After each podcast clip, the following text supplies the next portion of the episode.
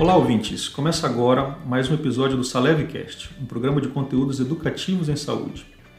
Meu nome é Dirceu Mello, eu sou cardiologista e hoje vamos bater um papo sobre o cenário atual da pandemia do coronavírus no Brasil. O que aprendemos até aqui? E você é nosso convidado. Seja bem-vindo!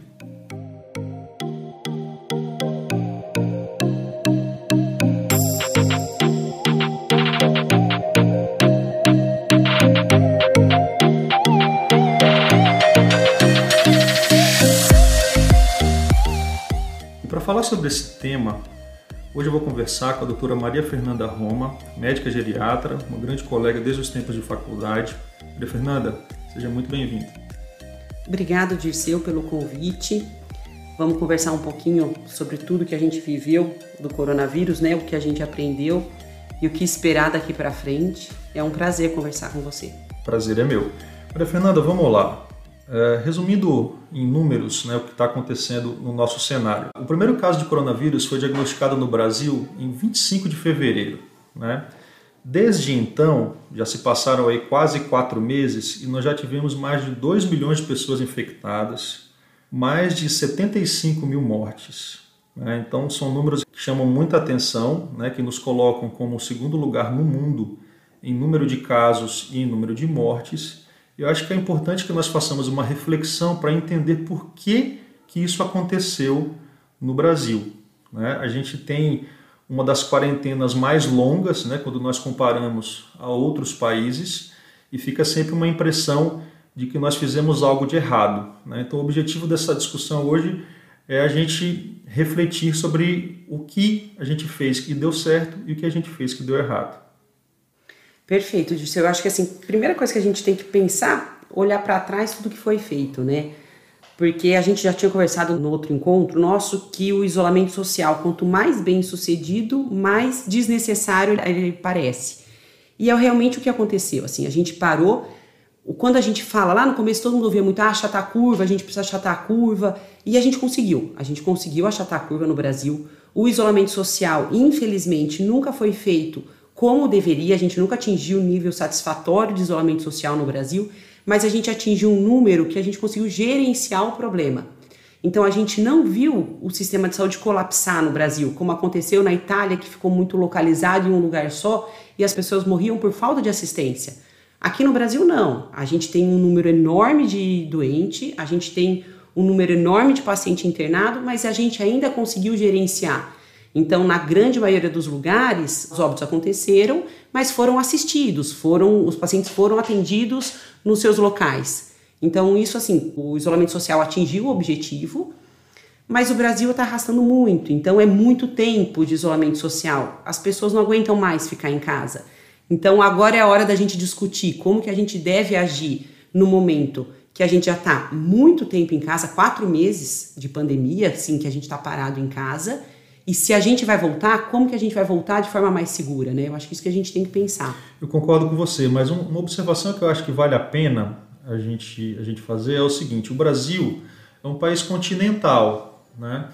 Uh, a gente tem regiões com climas muito diferentes, com populações com uma característica muito diferente, e a pandemia ela não começou com a mesma intensidade em todos os lugares. Né? Resumindo, a gente tem diferentes fases da pandemia em várias regiões, que eu vejo que poderia ter sido feito diferente. A gente começou a quarentena, uma quarentena em âmbito nacional, né? isso fez com que algumas cidades que não tinham nenhum caso, por exemplo, fechassem comércio, a, acabassem entrando com medidas muito restritivas muito precocemente, e só que isso é, no final das contas, acabou prolongando a quarentena em muitos lugares. Né? Então, a gente tem o um exemplo de São Paulo, né, capital, que já passou do, do pico da pandemia e agora já tem movimento de reabertura, e Campinas, a 100 quilômetros de distância, que encontra-se ainda numa fase de platô, né, ainda com muitos casos novos diagnosticados e muitas é, novas mortes. Então, talvez, se a gente tivesse feito diferente esse isolamento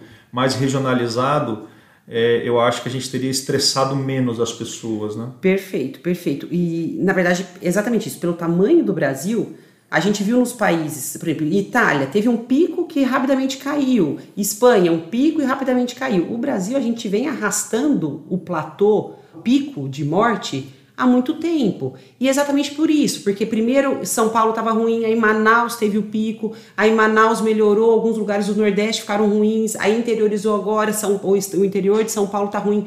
Então, o Brasil, como ele tem essa dimensão continental, a gente arrasta por mais tempo porque os lugares são diferentes. E eu concordo, assim, o Plano São Paulo, que é uma coisa que eu acho que vale a pena a gente falar, que foi lançado agora, recente, acho que faz um mês mais ou menos que teve o, o Plano São Paulo. Na verdade, isso deveria ter sido feito desde o começo. Porque nesse Plano São Paulo, o que, que ele fez? Olhou de forma diferente cada região, identificou alguns fatores, por exemplo, ocupação de leito de UTI, número de casos novos, número de óbito, taxa de progressão, e aí ele define melhor cada região para saber qual que é o momento que a sua região está. Exatamente, criando um racional para a quarentena, né? Então, Exatamente, então, um racional de quando parar que é importante a gente saber a hora que a gente tem que ficar todo mundo em casa e quando voltar. Quando voltar, como que a gente vai voltar de forma segura? Então, o Plano São Paulo é exatamente isso, para a gente fazer o isolamento social de uma forma racional, que proteja a população da pandemia e que proteja a economia, porque a economia precisa acontecer também, senão Sim, é um segundo problema que a gente está gerando. As consequências econômicas às vezes são tão ou mais graves que a própria pandemia. Né? Exatamente. Né? A gente já falou muito disso em outros podcasts. Então, assim, só falar um pouquinho do plano, plano São Paulo, né? Ele define em faixas a faixa vermelha, a faixa laranja, a faixa amarela, a faixa verde, para definir em que momento da pandemia que está para definir em cada momento agora Campinas. A gente está no pico, Campinas a gente está na vermelha. Vermelha fecha tudo, fica só essencial. São Paulo já está há duas semanas na, na amarela. Duas semanas na amarela, já começou a abrir bar, já começou a abrir restaurante. Se ele permanecer desse jeito, vai abrir escola mais para frente. Então, isso é o racional da flexibilização. A gente vai abrindo por partes e reavaliando.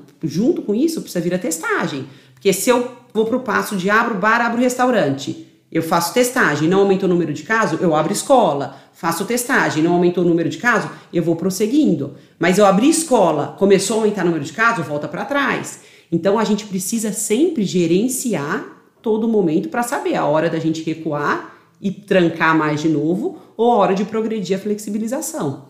Exatamente. Bom, resumindo, a gente poderia ter tido um, um plano São Paulo, um plano Brasil mais precoce, né? Sim, desde o começo. Sim. Aí, por exemplo, Campinas provavelmente não teria parado como parou junto com São Paulo a gente teria parado um mês depois. Exatamente. Porque o que, que acontece? A gente perde o fôlego, né? Sim. Agora Campinas, que é a hora pessoas, de todo mundo estar tá em casa, ninguém aguenta mais. As pessoas têm um limite, né? E você vê claramente que algumas pessoas simplesmente perderam o medo, né? De Exatamente. se infectar. A gente percebe que aquelas pessoas que têm algum parente próximo, que teve doença grave, que acabou falecendo, tem uma visão da doença. Mas quem não teve, quem não sentiu na pele o que é o drama de ter o coronavírus, é, acaba nesse momento até relaxando muito mais. Né? Perfeito. Agora, em relação ao tema profilaxia, né, que tem causado muita polêmica, a gente tem visto aí protocolo de Porto Feliz, protocolo de várias cidades ao redor do país uh, defendendo uh, kits de prevenção ao coronavírus, né? Minha pergunta para você é: faz sentido profilaxia? A gente tem alguma evidência científica? Algum lugar do mundo está usando profilaxia para coronavírus? Esse é um ótimo ponto. Porque assim, a população ficar em pânico, a gente entende. Todo mundo está assustado, todo mundo quer resolver o problema e todo mundo quer se proteger. Então a população buscar elementos para se proteger é esperado. O que a gente tem é que ter a, a comunidade médica tranquila para orientar o mais seguro, o que fazer de forma segura. O que a gente sabe hoje em dia, depois de mais de seis meses de pandemia no mundo, que o que tem evidência mesmo de medida populacional é o distanciamento social. Nada se provou efetivo na prevenção quanto distanciamento social e o uso de máscara. Então, usar máscara, higienização de, da mão com água e sabão, álcool gel quando está fora de casa, distância de dois metros, isso, medida populacional, é o mais efetivo. Profilaxia, nenhuma mostrou efetiva, nenhuma. Então, foram tentadas algumas possibilidades, poucas em trabalho, e no Brasil ganhou uma dimensão muito grande que a gente não viu ganhar em lugar nenhum do mundo. Aqui no Brasil, hoje em dia, se fala muito, por exemplo, do uso da ivermectina, a ivermectina é um remédio de parasita que a gente usa para piolho, para sarna, para carrapato e usa há muito tempo. Realmente é um remédio seguro que a gente conhece e que foi falado de uma experiência de Porto Feliz que usou na prevenção com profissionais da saúde, usando a cada 15 dias, como se eles tivessem um sucesso, um pequeno número de casos e menor número de morte. Primeiro, Porto Feliz não tem um resultado melhor do que as outras cidades do mesmo porte. Porto Feliz tem de 50 a 60 mil habitantes. Se a gente comparar o desempenho com outras cidades de 50 a 60 mil habitantes, é até um pouco pior. O número de casos dele, o número de óbito, é maior do que outras cidades de mesmo porte. A gente pode comparar, por exemplo, com Araraquara, que é uma cidade de 200 mil habitantes, que tem 12 óbitos. Porto Feliz, até a última vez sem que eu vi... Sem nenhuma profilaxia, Araraquara. Sem nenhuma profilaxia. Sem nenhum kit. Sem nenhum kit. E Porto Feliz, que tem 50 mil habitantes, teve cinco óbitos. Então não é um resultado melhor do que quem não usa a profilaxia com a ivermectina, por exemplo. A ivermectina não tem trabalho na literatura nenhum testando em humano para coronavírus.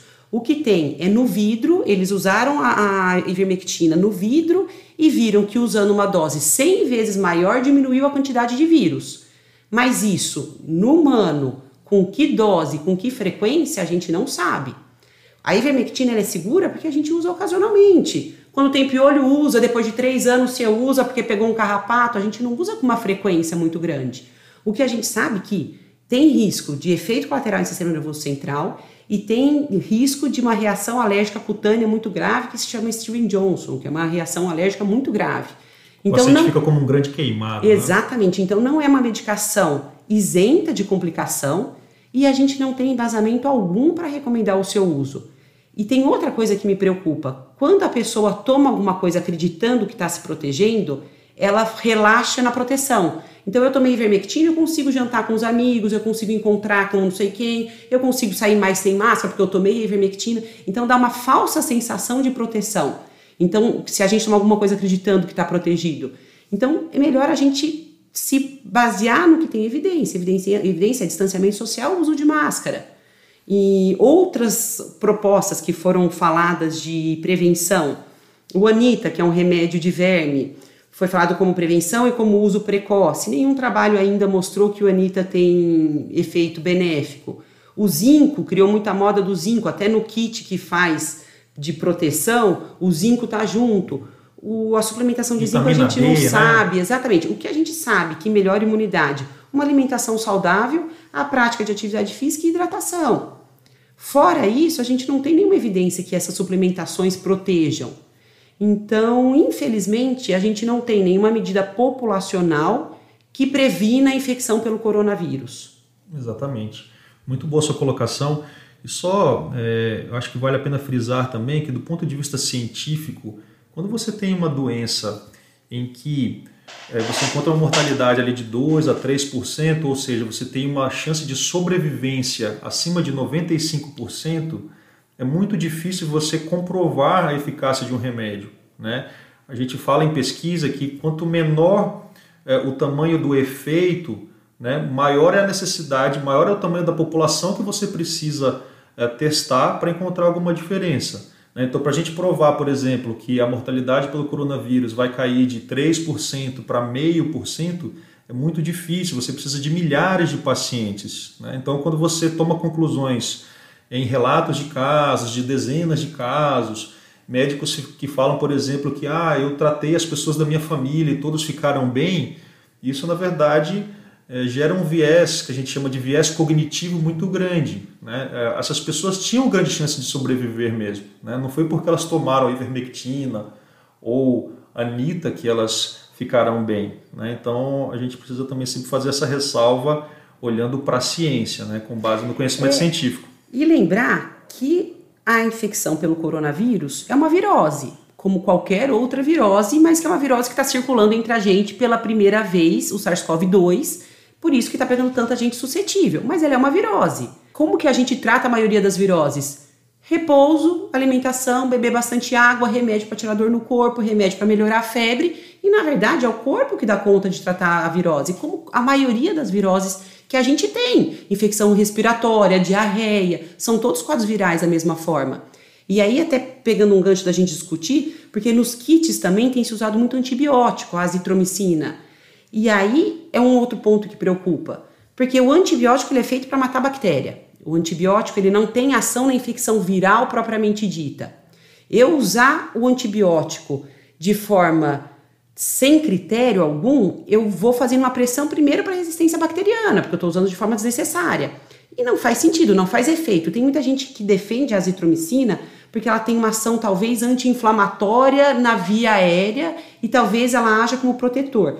A gente não sabe. O que a azitromicina tem anti-inflamatória é no quadro de DPOC, doença pulmonar crônica, que o paciente tem muita secreção, que o paciente é colonizado por bactérias que ficam no pulmão. Então ela tem benefício nesse momento. No quadro agudo viral, não tem benefício. Então a gente deve guardar o antibiótico para quando tem uma infecção bacteriana associada, que é comum. Então, para prevenção e para o quadro inicial leve, não tem benefício algum usar inclusive, o antibiótico, não deve ser usado. Pode induzir resistência bacteriana. Exatamente, né? exatamente. Quando você precisar de fato do remédio, ele não vai funcionar mais. Exatamente. Entrando agora um pouquinho, Maria Fernanda, na questão do tratamento. Né? Eu acho que é importante a gente falar de cada grupo de drogas para deixar nossos ouvintes muito bem esclarecidos sobre esse assunto.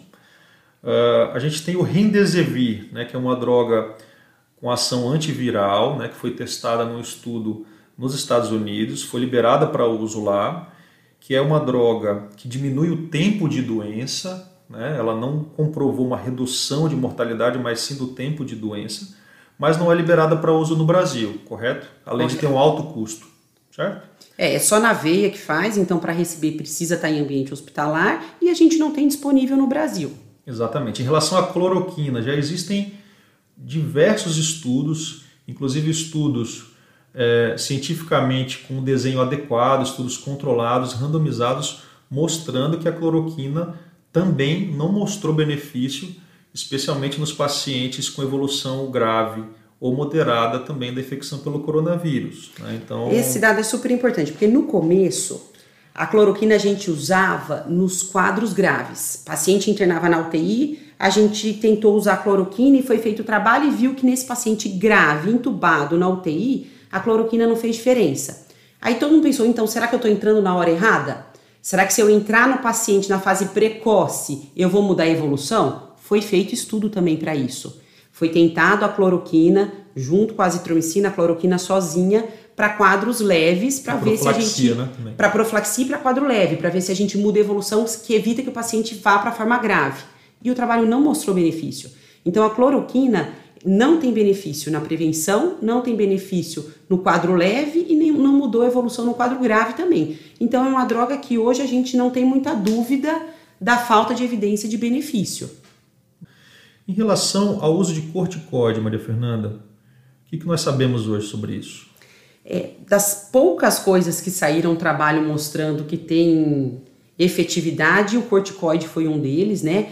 Um estudo grande que chama Recovery, que é um estudo que foi feito lá no, na, na, Inglaterra com 6 mil pessoas. Então, isso é uma coisa que é uma informação que para a gente é muito valiosa, porque testou em 6 mil doentes pelo coronavírus. Torna os resultados muito mais confiáveis. Exato, né? isso que você falou, a amostra é grande, então o que eu encontrei tem um peso maior. E o que, que eles viram? Que o uso do corticoide porque o, a, o problema do coronavírus, o que, que é? É o, a inflamação que ele causa no organismo. A doença tem fases, né? Exatamente. O, faz do quadro viral e a partir do quinto, sexto dia, a resposta inflamatória do organismo é muito intensa e essa resposta inflamatória que faz evoluir de forma mais grave e acometer pior via aérea. Então, eles viram que usar o corticoide por 10 dias nos pacientes internados melhorou a evolução diminuiu a progressão para as fases mais graves da doença. E reduziu morte também, né? Exatamente. Mas, de novo, no paciente internado, pelas formas moderadas a graves. Não é uma medicação que é recomendada profilaticamente e ela não é recomendada no quadro leve. Porque a gente fala muito dos quadros do coronavírus, é importante a gente lembrar que 85% vai fazer forma leve e forma assintomática. Então, 85% vai evoluir como qualquer outra virose um quadro muito leve, assintomático, que ele vai ficar em casa fazer repouso e em uma semana, 10 dias ele vai estar tá bem. Para os 15% que não evoluem dessa forma, não é que a gente não tem nada a fazer, porque uma coisa importante, ah, nenhum trabalho mostrou que tem benefício nada. Não. Esse paciente que interna, se a gente oferece o cuidado adequado, com fisioterapia, com hidratação, com corticoide para quem tem indicação, esse paciente evolui muito melhor. A gente diminui muito a taxa de progressão para a forma grave e a mortalidade. Então, primeiro, tirar a ideia que não tem nada a fazer, de forma alguma. Isso é uma outra coisa importante que mudou, porque antigamente, lá no começo, lá na Itália, como que eles faziam? Fique em casa, só vá para o hospital se você tiver com muita falta de ar. Os pacientes chegavam morrendo no hospital. Nessa fase, o atendimento a gente consegue reverter pouco. Mudou, porque o que a gente sabe? Que o coronavírus, ele acomete o sistema nervoso, então a percepção da falta de ar diminui. Então o paciente demora a perceber que ele está com falta de ar. Então, se ele buscar o atendimento quando ele está com muita falta de ar, o meu tratamento vai ser mais, menos efetivo. Agora, se ele buscar o atendimento, quando ele começa a ficar, perceber que está mais cansado, perceber que está mais indisposto, ou começar com febre que não quer baixar, que, ou que ficou sem febre e depois volta a ter febre, se ele buscar o atendimento precocemente, a gente interna o paciente e oferece todas essas medidas que fazem muita diferença. Fisioterapia, corticoide, cuidado de enfermagem, tudo isso muda a evolução. Então não é que não tem tratamento de forma alguma. Eu não tenho um tratamento específico para matar o vírus, mas eu tenho um suporte para dar para o paciente para ele reagir de forma melhor à infecção. Ou seja, a estrutura hospitalar e da equipe multiprofissional é muito importante para esse paciente, né? Muito. Então esse que é o desafio, assim, 85% não vai precisar disso. Então, esses pacientes, o que, que ele precisa fazer? 14 dias em casa, para você não passar para mais pessoas. Então, você teve contato com o sintomático, você tem sintoma leve, 14 dias em casa, para você não passar para mais gente. Em casa, monitora sintoma. Voltou a ter febre, ficou mais cansado, procura sistema de saúde porque a gente vai escolher o melhor momento de te internar no hospital. Eu não quero internar pessoas desnecessariamente que não se beneficiam de estar no hospital, mas eu também não quero deixar de cuidar de quem precisa.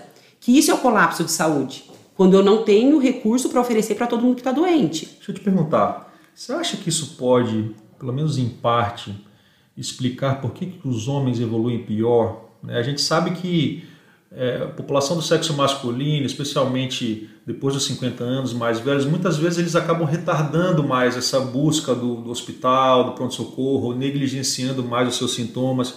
Será que isso explica em parte o fato da gente ter uma mortalidade maior nos homens?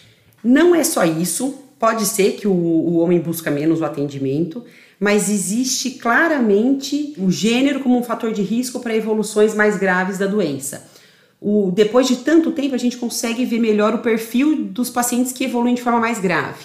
Homem evolui de forma mais grave muito mais do que mulher. Os obesos costumam fazer forma mais grave. Idoso, diabético e hipertenso são os principais fatores de risco para formas mais graves. Um fator que parece ter relação é o hormonal, pela testosterona mesmo, porque o vírus usa uma proteína da célula para entrar. E essa proteína, o homem que tem mais testosterona tem mais receptor dessa proteína, então faz o vírus entrar mais. Então, altos níveis de testosterona tem mais receptor para essa proteína e o vírus entra mais. Talvez por isso que tentam, tentam fazer relação até com calvície. Pessoa, os calvos fazem formas mais graves. Talvez por ter mais receptor de androgênio, então o vírus consegue entrar com mais facilidade na célula. Então são os fatores, assim, o reconhecidamente na literatura Sexo masculino, idoso, obeso, hipertenso e diabético são cardiopatas são os mais importantes. Calvície é um dado interessante que tem mais ou menos um paralelo com, com o homem. E tipo sanguíneo teve um trabalho com tipo sanguíneo e que talvez quem tem tipo sanguíneo A evolua de forma mais grave do que os outros tipos sanguíneos. Mas isso foi um trabalho que acendeu uma uma Levantou ideia, uma hipótese, exatamente. Né? Uma coisa que requer comprovação exatamente. em outros estudos. Né? O que a gente sabe mesmo de fatores de risco são esses. Homens têm formas mais graves, idosos, cardiopatas, hipertensos, diabéticos e obesos. Perfeito. Deixa eu te perguntar, e os anticoagulantes? Têm sido muito usados também, né? A gente sabe que esses pacientes, por conta desse processo de inflamação, eles desenvolvem um estado que a gente chama de protrombótico, ou seja, eles têm maior risco de ter tromboses venosas, embolia pulmonar e até mesmo infarto. Quando que a gente deve usar anticoagulante no paciente com coronavírus, Maria Fernanda? Isso é um dado super importante, porque assim, os anticoagulantes são drogas, principalmente as medicações que são as injetáveis que a gente usa no hospital, não os comprimidos que são mais novos. são medicações antigas que a gente tem muita segurança de usar. A gente usa há muito tempo e os pacientes críticos internados por outros problemas no hospital a gente usa na prevenção. Então é uma medicação que a gente conhece muito. Sentido lógico, a gente sabe que o paciente com coronavírus é um paciente mais inflamado que tem esses marcadores que tem maior chance de ter trombose. Então, ele tem alguns exames de sangue, o dedímero, o fibrinogênio, que alteram no paciente que tem o coronavírus. Então, pelo racional, parece que eles iriam se beneficiar do uso do anticoagulante. A gente não tem nenhum trabalho que mostrou que realmente o uso do anticoagulante faz diferença no coronavírus em especial. Lembrando que pacientes críticos, acamados, em ventilação, são pacientes que têm fator de risco para trombose intra-hospitalar, que são pacientes que a gente já usa a heparina como proteção o coronavírus entra no mesmo grupo que esses pacientes, os pacientes internados que se beneficiam dessa medicação. Ou seja, mais um remédio de uso hospitalar. Exatamente. Certo? Não é um remédio para a pessoa usar em casa, enfim, e com daí formas que leves. alguns kits, algumas pessoas têm usado anticoagulante oral, que são os comprimidos novos de anticoagulante em casa. Eu já vi a na... rivaroxabana. Né? Exatamente, na ideia de proteger, ah, comecei com um quadro leve, comecei, estou espirrando e estou com febre, vou começar a tomar anticoagulante. É uma medicação que ela não é isenta de efeito colateral. O anticoagulante, o risco dele é de sangramento grave, principalmente sangramento na cabeça. É pouco comum dar o sangramento grave, mas pode acontecer. E nessa fase leve a gente não tem evidência alguma de benefício. Então, colocando na balança o benefício do remédio e o risco do remédio, nas formas leves não se justifica, o risco é muito maior. Então, não se usa anticoagulante nas formas leves. No paciente internado, a gente usa com o raciocínio que a gente faz para todos os doentes críticos internados dentro do hospital. Excelente, Maria Fernanda. Uh, em relação ao tema imunidade e vacinas, né, eu acho que esse é um tema também muito recorrente, uma dúvida muito recorrente dos pacientes. O que, que a gente sabe hoje? Provavelmente o risco de reinfecção pelo coronavírus é baixo. Depois de tanto tempo, a gente continua. Vamos ser honestos. É, a gente continua sabendo muito pouco sobre o coronavírus. Então a gente não sabe nem se a gente vai ter uma imunidade duradoura ou não. Agora tem saído, a semana passada saiu o artigo que eles viram nível de anticorpo depois de três meses da doença. E 17% da amostra que tinha anticorpo positivo ainda. Anticorpo é a proteção. Daí a gente falar que não tem proteção contra o coronavírus, não dá para a gente afirmar isso, porque existem outras formas de imunidade que não o anticorpo que a gente dosa. Tem linfócito que age na imunidade, linfócito T, linfócito B. Então tem, tem outras, outras formas, vias. outras vias que garantem uma imunidade que não só a carga de anticorpo que a gente tem. Então, primeiro, a gente não sabe se a imunidade do, do coronavírus é duradoura ou não. Isso é uma outra coisa importante. Não é porque, porque agora está muito difundido fazer os testes para saber da, do coronavírus se teve ou não. Não é porque você tem um sorologia, teste. Né? Isso, a sorologia do IgG positivo que você tem superpoderes. A gente não sabe por quanto tempo e nem se você realmente está protegido. Então, mesmo você que fez o teste e tem o IgG positivo, você tem uma tranquilidade, nos próximos três meses parece ter uma proteção, mas você tem que continuar tomando os mesmos cuidados. O uso de máscara, evitar aglomeração, manter o distanciamento seguro. Então, não é porque tem o teste positivo que a gente deve relaxar nas medidas de prevenção que a gente sabe. Na verdade, a gente só vai voltar realmente à nossa vida mais próxima de como ela era quando tiver a vacina disponível. As vacinas habitualmente demoram muito tempo, difícil uma vacina lançar em dois anos, em menos de dois anos. Do coronavírus deve sair num tempo menor porque é uma força-tarefa. O mundo inteiro está empenhado em descobrir a vacina do coronavírus. E a gente tem algumas vacinas, tem a vacina de Oxford, que é a da Inglaterra, tem uma vacina chinesa e agora uma vacina russa, né?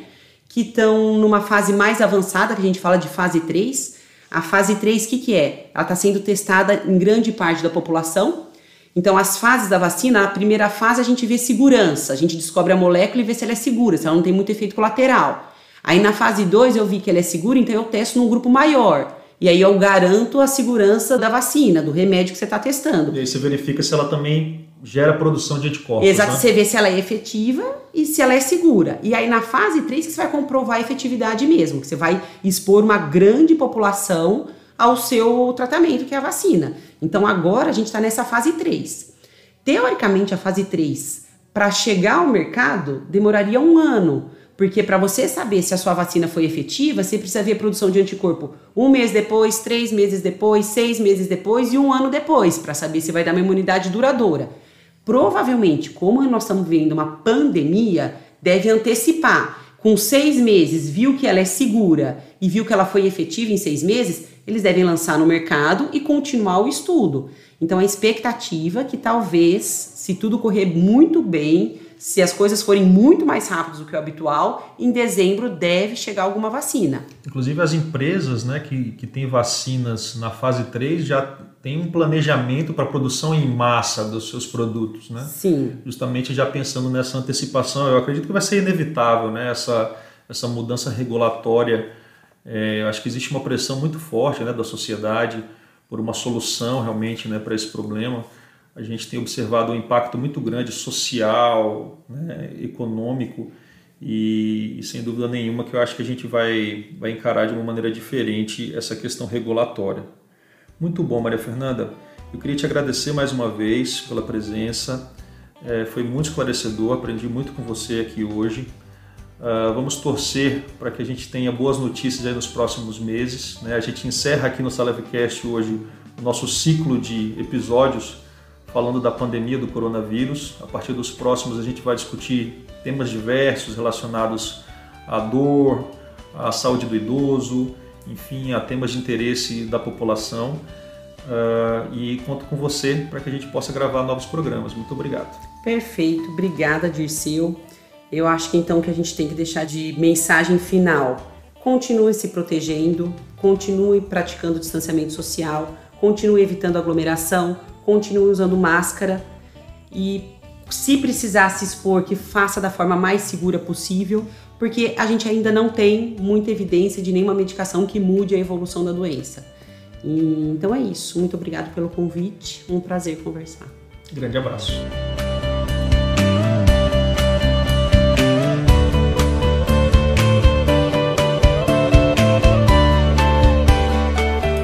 E se você gostou do nosso episódio, compartilhe com seus amigos e familiares via WhatsApp.